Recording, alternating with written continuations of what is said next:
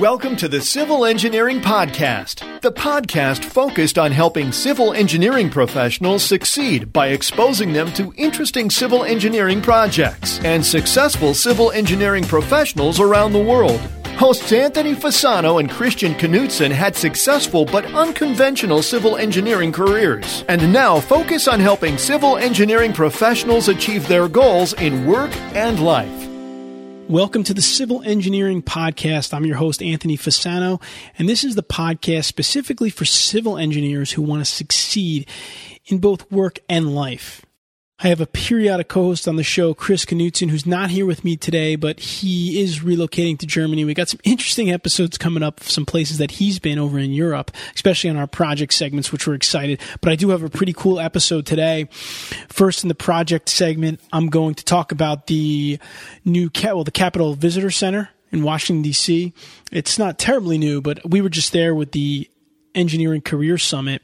We took a tour of it and it was amazing. So I'm going to provide a little summary and I'll uh, attach some photos in the show notes. You can check out some of our pictures. It's an extraordinary, uh, extraordinary landmark. It's, it's beautiful. And then also, I recently was able to catch up, um, have lunch with a colleague of mine, Tom Otto. And Tom Otto has been a civil engineer for 50 plus years. That's 50, five zero years. He's had his own firm for approximately 35 years. So there's a little background noise in that segment of the show because I did meet him in a diner, but I think you can hear everything he has to say, and I think it's really valuable. So we didn't want to pass up on it. So I hope you I hope you take a lot out of it. So what we're going to do is we're going to jump in right now to the civil engineering project of the week segment and talk a little bit about the Washington, D.C. Capitol Visitor Center. Civil Engineering Podcast. Civil Engineering Podcast. All right, so the U.S. Capitol Visitor Center is an extraordinary place. I'm going to dive into it now and talk a little bit about it. However, please note the show notes for this episode will contain a summary of all the key points that I'm talking about, links of any resources, websites, or books that are mentioned by the guest, by myself. We'll also have some photos of the Capitol from our trip in there. And the show notes can be found at civilengineeringpodcast.com. Just look for episode number seven. All right, so let me give you an overview of the Capitol Center. The U.S. Capitol Visitor Center, it provides a welcoming and educational environment for visitors to learn about the different characteristics of both the House and the Senate and the entire legislative process, as well as the history and development of the architecture of the U.S. Capitol, which is such a beautiful structure the visitor experience is an intellectual and really an emotional account encounter and the way that they designed this structure was amazing. I mean the way that they put the sunlight in so you could see the dome of the capitol the the, the stone that they used the layout of the entire place it's it's truly phenomenal. And if you ever want to go down there and take a, a tour, please email me at afasano at engineeringcareercoach.com. There was a wonderful gentleman by the name of Tom Fontana who gave us a tour there. He gave us his contact information and told us that, you know, we can refer people to him. And he gave us a tremendous tour loaded with all different kind of stories of our, our nation's past. And it was, it was really phenomenal. So the project location is beneath the east front plaza of the U.S. Capitol at First Street and East Capitol Street. It's underground, which which is which is amazing, and, and you'll you'll hear about the project challenges in a minute. But the size of this project, the U.S. Capitol Visitor Center, is approximately five hundred eighty thousand square feet. It's the largest project in the Capitol's more than two century history, and it's approximately three quarters the size of the Capitol itself. The entire facility is located underground. Again, as a civil engineer, this is like thrilling to me on the east side of the Capitol.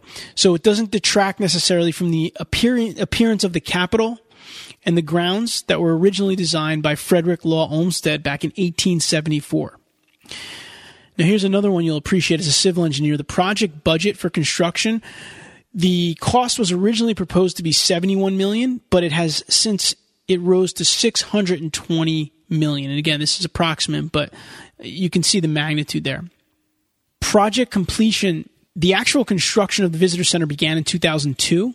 By the fall of 2003, the excavation was pretty much complete, and then the buildup of the structure began. Personnel began to occupy the building in 2008 in the summer, and it was dedicated and officially opened in December of 2008. Some of the special design features and or challenges The excavation for the Capitol Visitor Center required the removal of 65,000 truckloads of soil or 650,000 cubic yards of material. And workers set more than 400,000 pieces of stone, some of the pieces weighing as much as 500 pounds. Phenomenal. I'm telling you, this is a phenomenal project. If you're a civil engineer, you've got to get to the Capitol Visitor Center. The stone that they used in the Visitor Center was selected based on how it matched the existing colors and texture of the stone in the Capitol. Sandstone was the principal material used in the original Capitol. That's also the dominant stone that they used in the Visitor Center, with nearly 200,000 square feet of coverage on the interior walls and columns. The Visitor Center was designed to incorporate as many sustainable and low impact features as possible, with some constraints based on the, these requirements. It was built below an existing parking lot and is uh, considered a redevelopment of an urban site, which did not increase the amount of hard surfaces relative to runoff.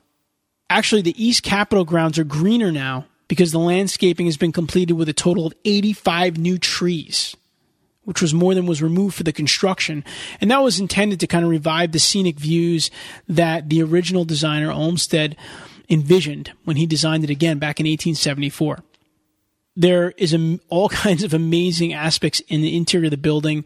There's state of the art, high efficiency fans and motors used for mechanical systems, and a use of outside air for cooling. It's it's it's just tremendous. I mean, going and looking at all these different fixtures, the way that it flew, we kind of kind of got a behind the scenes tour. Light fixture occupancy sensors have been installed throughout office spaces and restrooms, and compact fluorescent fixtures are used wherever possible. Some of the other cool features include low flow bathroom fixtures and automatic faucets and toilets. Low emitting materials, including paints, solvents, and carpets, were used during construction. Recycling of 50% of construction waste. That's, that's a beautiful thing. And six skylights allow natural light to fill many public areas, thereby decreasing the need for electric lighting during the daytime hours. What is the benefit to society from this project? Since opening in 2008, millions of people have visited the Capitol, entering through the Capitol Visitor Center.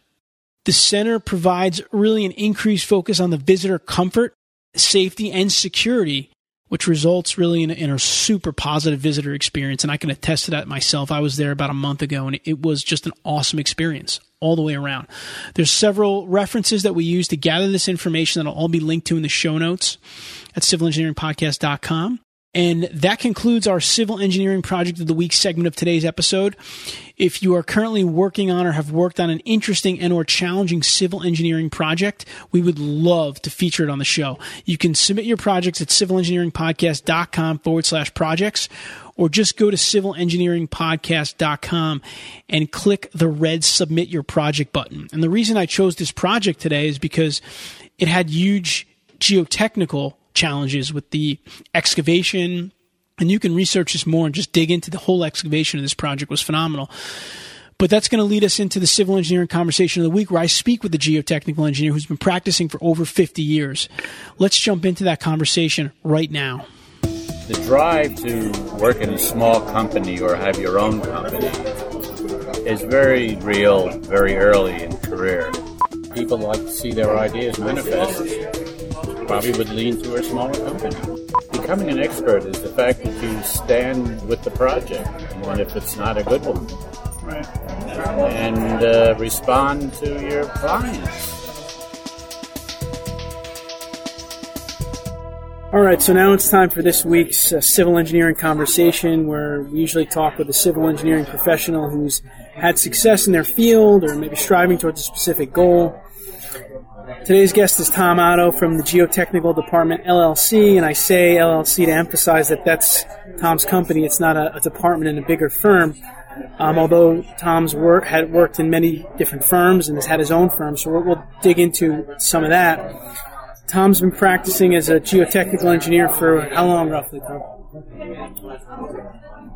70, well, right out of school will be 50 some odd years, but in my own practice, about 35 years. Okay, so 35 years with his own practice, mm-hmm. 50 years approximately as a, as a geotechnical engineer. And, you know, I'm sure he's been in a lot of situations from working with small companies, large companies. He's worked on projects of all types and sizes. Uh, Tom and I spent a few years together. Uh, we worked for a consulting firm in New Jersey and kind of have kept in touch since. So I'm here just having lunch with Tom, and I thought it'd be good to pick his brain a bit on, on some questions that might be helpful for up and coming engineers. Um, you know, Tom, I guess one question that I get a lot from engineers is thinking about working for a small company versus one of these, you know, large mega companies. I'm sure you've done both, and I'm sure that there's good and bad on both sides. Is there anything you can share about that, maybe? Yes, I, I think so. Um, the the drive to work in a small company or have your own company is very real, very early in career. I've found that in my case and in uh, my some of my associates who are small practices. They always wanted to be by themselves and doing it all. I also think that in the education process, there are engineers who learn how to overlook the entire project versus those who want to spend time on details. Right. And the guy who wants to spend time on details is going to prefer the large company where they put him in a position, he, he spends time solving a problem in particular and moves on to the next. And the other is the business end of it. Some engineers just do not want to, or they can't, or they just don't want to be business people. In a small firm, you have to be. Right. Partially, we're not good businessmen or women, but um, that's one of the problems in small companies. But you have to appreciate it. Okay. So, so you found that most of the people that you know that have their own practices or work in small companies, they've kind of had that fire early on. Oh yes, definitely. Yeah, they've had that fire while they were working for large companies. They knew that they wanted to do something on their own, mainly because they had good ideas and they didn't know where to apply them. It's a big company, you go to the boss, your boss. He's only one of you know maybe twenty people in the row, Right. and people like to see their ideas manifest. Probably would lean to a smaller company. Sure, sure. So that's interesting to note. If you are a, a civil engineer, you know, if you do have that itch and you're young, then you know you, you have that itch, and it's probably going to manifest itself at some point in your career by either you know driving you to go out on your own, or you know work for a small company and really help develop that company. Tom, talk a little bit about. Uh, I know it's important as a civil engineer to become an expert, you know, to be seen as an expert in your field. I know for you, you've been doing it for a while, you got a lot of contacts. Every time we talk, you're really busy, and I'm sure because people see you as an expert in your field. That obviously happens over time, but, but what are some things that people can do beyond just doing the work every day that can help you to get noticed as an expert? Good question. Um, I think that probably getting involved in the engineering community is one of the uh, one of the uh, ways that you can begin to uh, prepare yourself or to, to get into a situation where you're hired because you're an expert. There are two levels of this, though. Also, an expert could be in in design, planning, construction, and the other expert can be in the legal field. Okay. Um, they're very different, and um, the if if the person is interested in in beginning getting getting involved with the legal, they can advertise in the lawyers' journals Right. or in the arbit or join become an arbiter, and that's a, entirely another field. Some engineers in smaller companies do both, but but becoming an expert is the fact that you stand with the project, even if it's not a good one, Right. and uh, respond to your clients. Okay. They may not, you might not be a, technically an expert, but if you're a good service provider, people will consider that as, as you are an expert because they like you. And the way to do that is uh, answer every phone call. Yeah. But there are these two two areas that I think are significant regarding the word expert. Yeah. One being the technology, and the other being legal. Okay. That's interesting. So it's two types, two two Yeah. different realms. Yeah, some some engineering companies do only that kind of thing, legal and insurance claims and things of that nature. Um, I work for a company that specializes in insurance claim work uh, for 25 years. I've been as a consultant to them. Wow. Okay. All right. So there's different areas of expertise, different realms of being an expert, and we did a podcast episode, uh, civil engineering podcast episode six with Rob D'Onofrio. He talked a lot about how he developed his expertise through being an author, working on a very large project, One World Trade Center. Um, so there's different things you can do in your field, and like Tom suggests, getting out there and getting involved in the community, whether it's professional associations, networking. I know Tom. I think you used to give some seminars too, right? For some of these Well, associations. well, what I did is, yeah, I, I did. I was involved. I was in one of the um, companies that offer uh, continued education. I taught a course in, geotechnical for that. Um, I also uh, taught for a couple of years at, at the New- New Jersey Institute, and I had a very good friend who was a professor at Stevens, and uh, I said, "Can let me talk to your class every once in a while?" And that was a that was a very rewarding experience, standing up in front of a bunch of smart seniors and and just talking about you know real real work. That's good, and I, and I think for engineers that are listening too, when you have these teaching opportunities, whether you're giving a seminar, teaching a course, I think that's very helpful with you building your confidence and your speaking skills, which are critical as engineering. I mean, listen, civil engineer, you're going to be up in front of some kind of audience, whether it's a town board, planning board, clients, whatever the case may be. And the more opportunities you give yourself to practice and to be comfortable with it, I think it's only going to help you in your career as you as you progress. So I think that I think that that can help you in that way as well.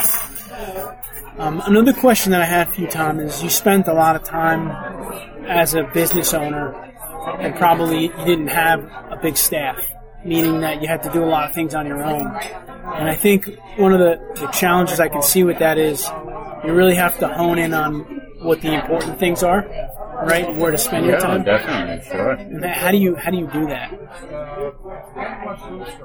Well, if if you're short on cash, that um, the operation of the business is, is a priority because especially if you have employees, you have responsibility for them.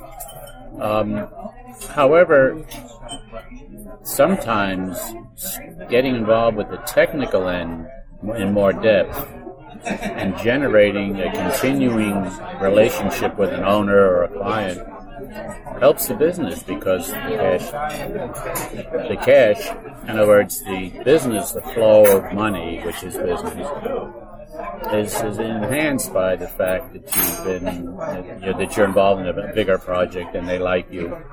And there's no question about it. If they like what you're doing, whatever, they treat you better as a business.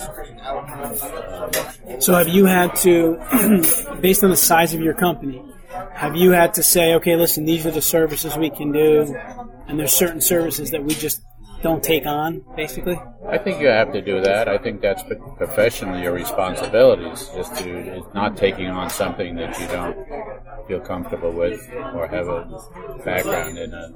You know, just as I was mentioning on our discussion before here, there was an inquiry, uh, a telephone inquiry about doing some quality control geotechnical work in the city, New York City. And my answer to that is that we do not do quality control work. We're really in support of design, and that he, that that person might want to go to a, a professional lab. And I gave them a couple of names, you know. So, so you got to be careful with it, even if you're hurting and you need work. Yeah.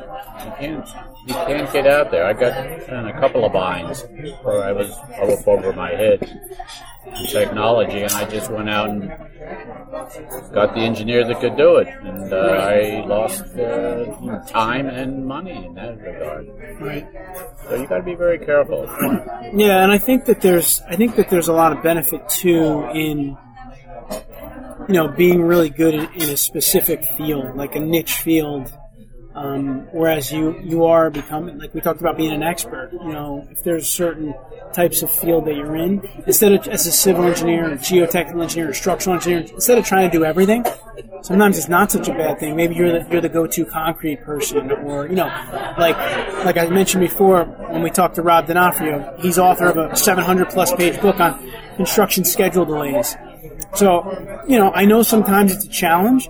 You maybe like all different kinds of civil engineering. You want to try them all, which is probably okay when you're, you're early on in your career. But I think as you develop, a lot of times you're going to say, you know what, I really like this niche, and I'm going to focus on this niche, and that's going to help you to grow and maybe get that expertise, get those clients. Whether it's your own firm or you're building a department for a, a bigger firm. Yeah, yeah, yeah. I think that's on. That's that's realistic. Yeah, but um, but I but if it's a small firm, then you've got to be specialized initially. Yes. Uh, big firms were all one-time small firms, not necessarily, but but you know, in, in engineering, I think you might say that in general. And they just inherited more types of work, and they went out into the marketplace, to the job, and got engineers that could do that, and either hired them or asked them to join Right. and they built those firms up. But but certainly you've got to you got to be careful with the technology. If you reach out too quick and too fast, it's not going to work for you. Yeah. You're going to not only be embarrassed, you're going to be in trouble. Yeah. All right, just a couple last questions, Tom. You've been doing this for a long time. Is there any specific um, rituals you have? For example, like do you do, you know, something in the morning every day, as far as like you know, part of your practice of engineering, like design work at one time of the day, meetings at another time of the day. Is there anything that you follow that's been helpful for you? Um, I'm not sure what the question Like, for example, um, I know some engineers that I talk to will have like weekly day where they do all their project site visits. Do you have anything that's routine? Um, yes, answering the phone calls. Okay. Very important, or now any emails that come in. Even if it doesn't seem to be terribly related, Okay. I I answer them, and, I, and every day I schedule time for that. Oh, you do. Okay, so you have a Yeah. scheduled time for like email and stuff. Yeah, Okay. and um, and then basically um, I have a, a priority list, Yeah. and uh, then I try to accommodate my clients who are fast tracking, or you know, I try to because that's what they want, and uh, that's a daily operation, making sure what I'm doing that day first. So you start with your this priority list in the morning, and this is what I got. Yeah, Okay. I, I kind of review that every other day at least, just to see that. And if I'm behind with somebody else, I call them and tell them. I said, "I'm sorry, I'm a little delayed. It's been a little busy." Ninety percent of the time, that's not a problem. Then, as long as you keep that client advised. So if you ignore them, then they don't like that. So part of that, part of the daily operation is, is, is, is, the, is uh, the, the priority. In other words, implementing it as well as uh, deciding what is the priority. do you do the email stuff just depending on when your schedule is that day, or do you do it like a similar time every day, like in the afternoon or something, or does it just depend on how the day looks? Well, probably. I don't think it's a specific time. Okay, however the but, day shakes but out. I do do uh, do it generally in the morning after offices hours. They after the offices have been functioning for a while. Okay. Uh, you know, nine thirty, ten thirty, Okay. and then in the afternoon, you know, three thirty, four thirty to wrap the days up. So, but uh, but that's that's sort of a routine. Yeah. now that Excellent. No, that's that's what I was looking for. Yeah. Um, the other question is: Do you is there any books that you've read that have been helpful for you, maybe with your business, or that you've recommended to people? Could be engineering related, could be non-engineering related. Just if some if an engineer is looking to get a resource that might be helpful for them.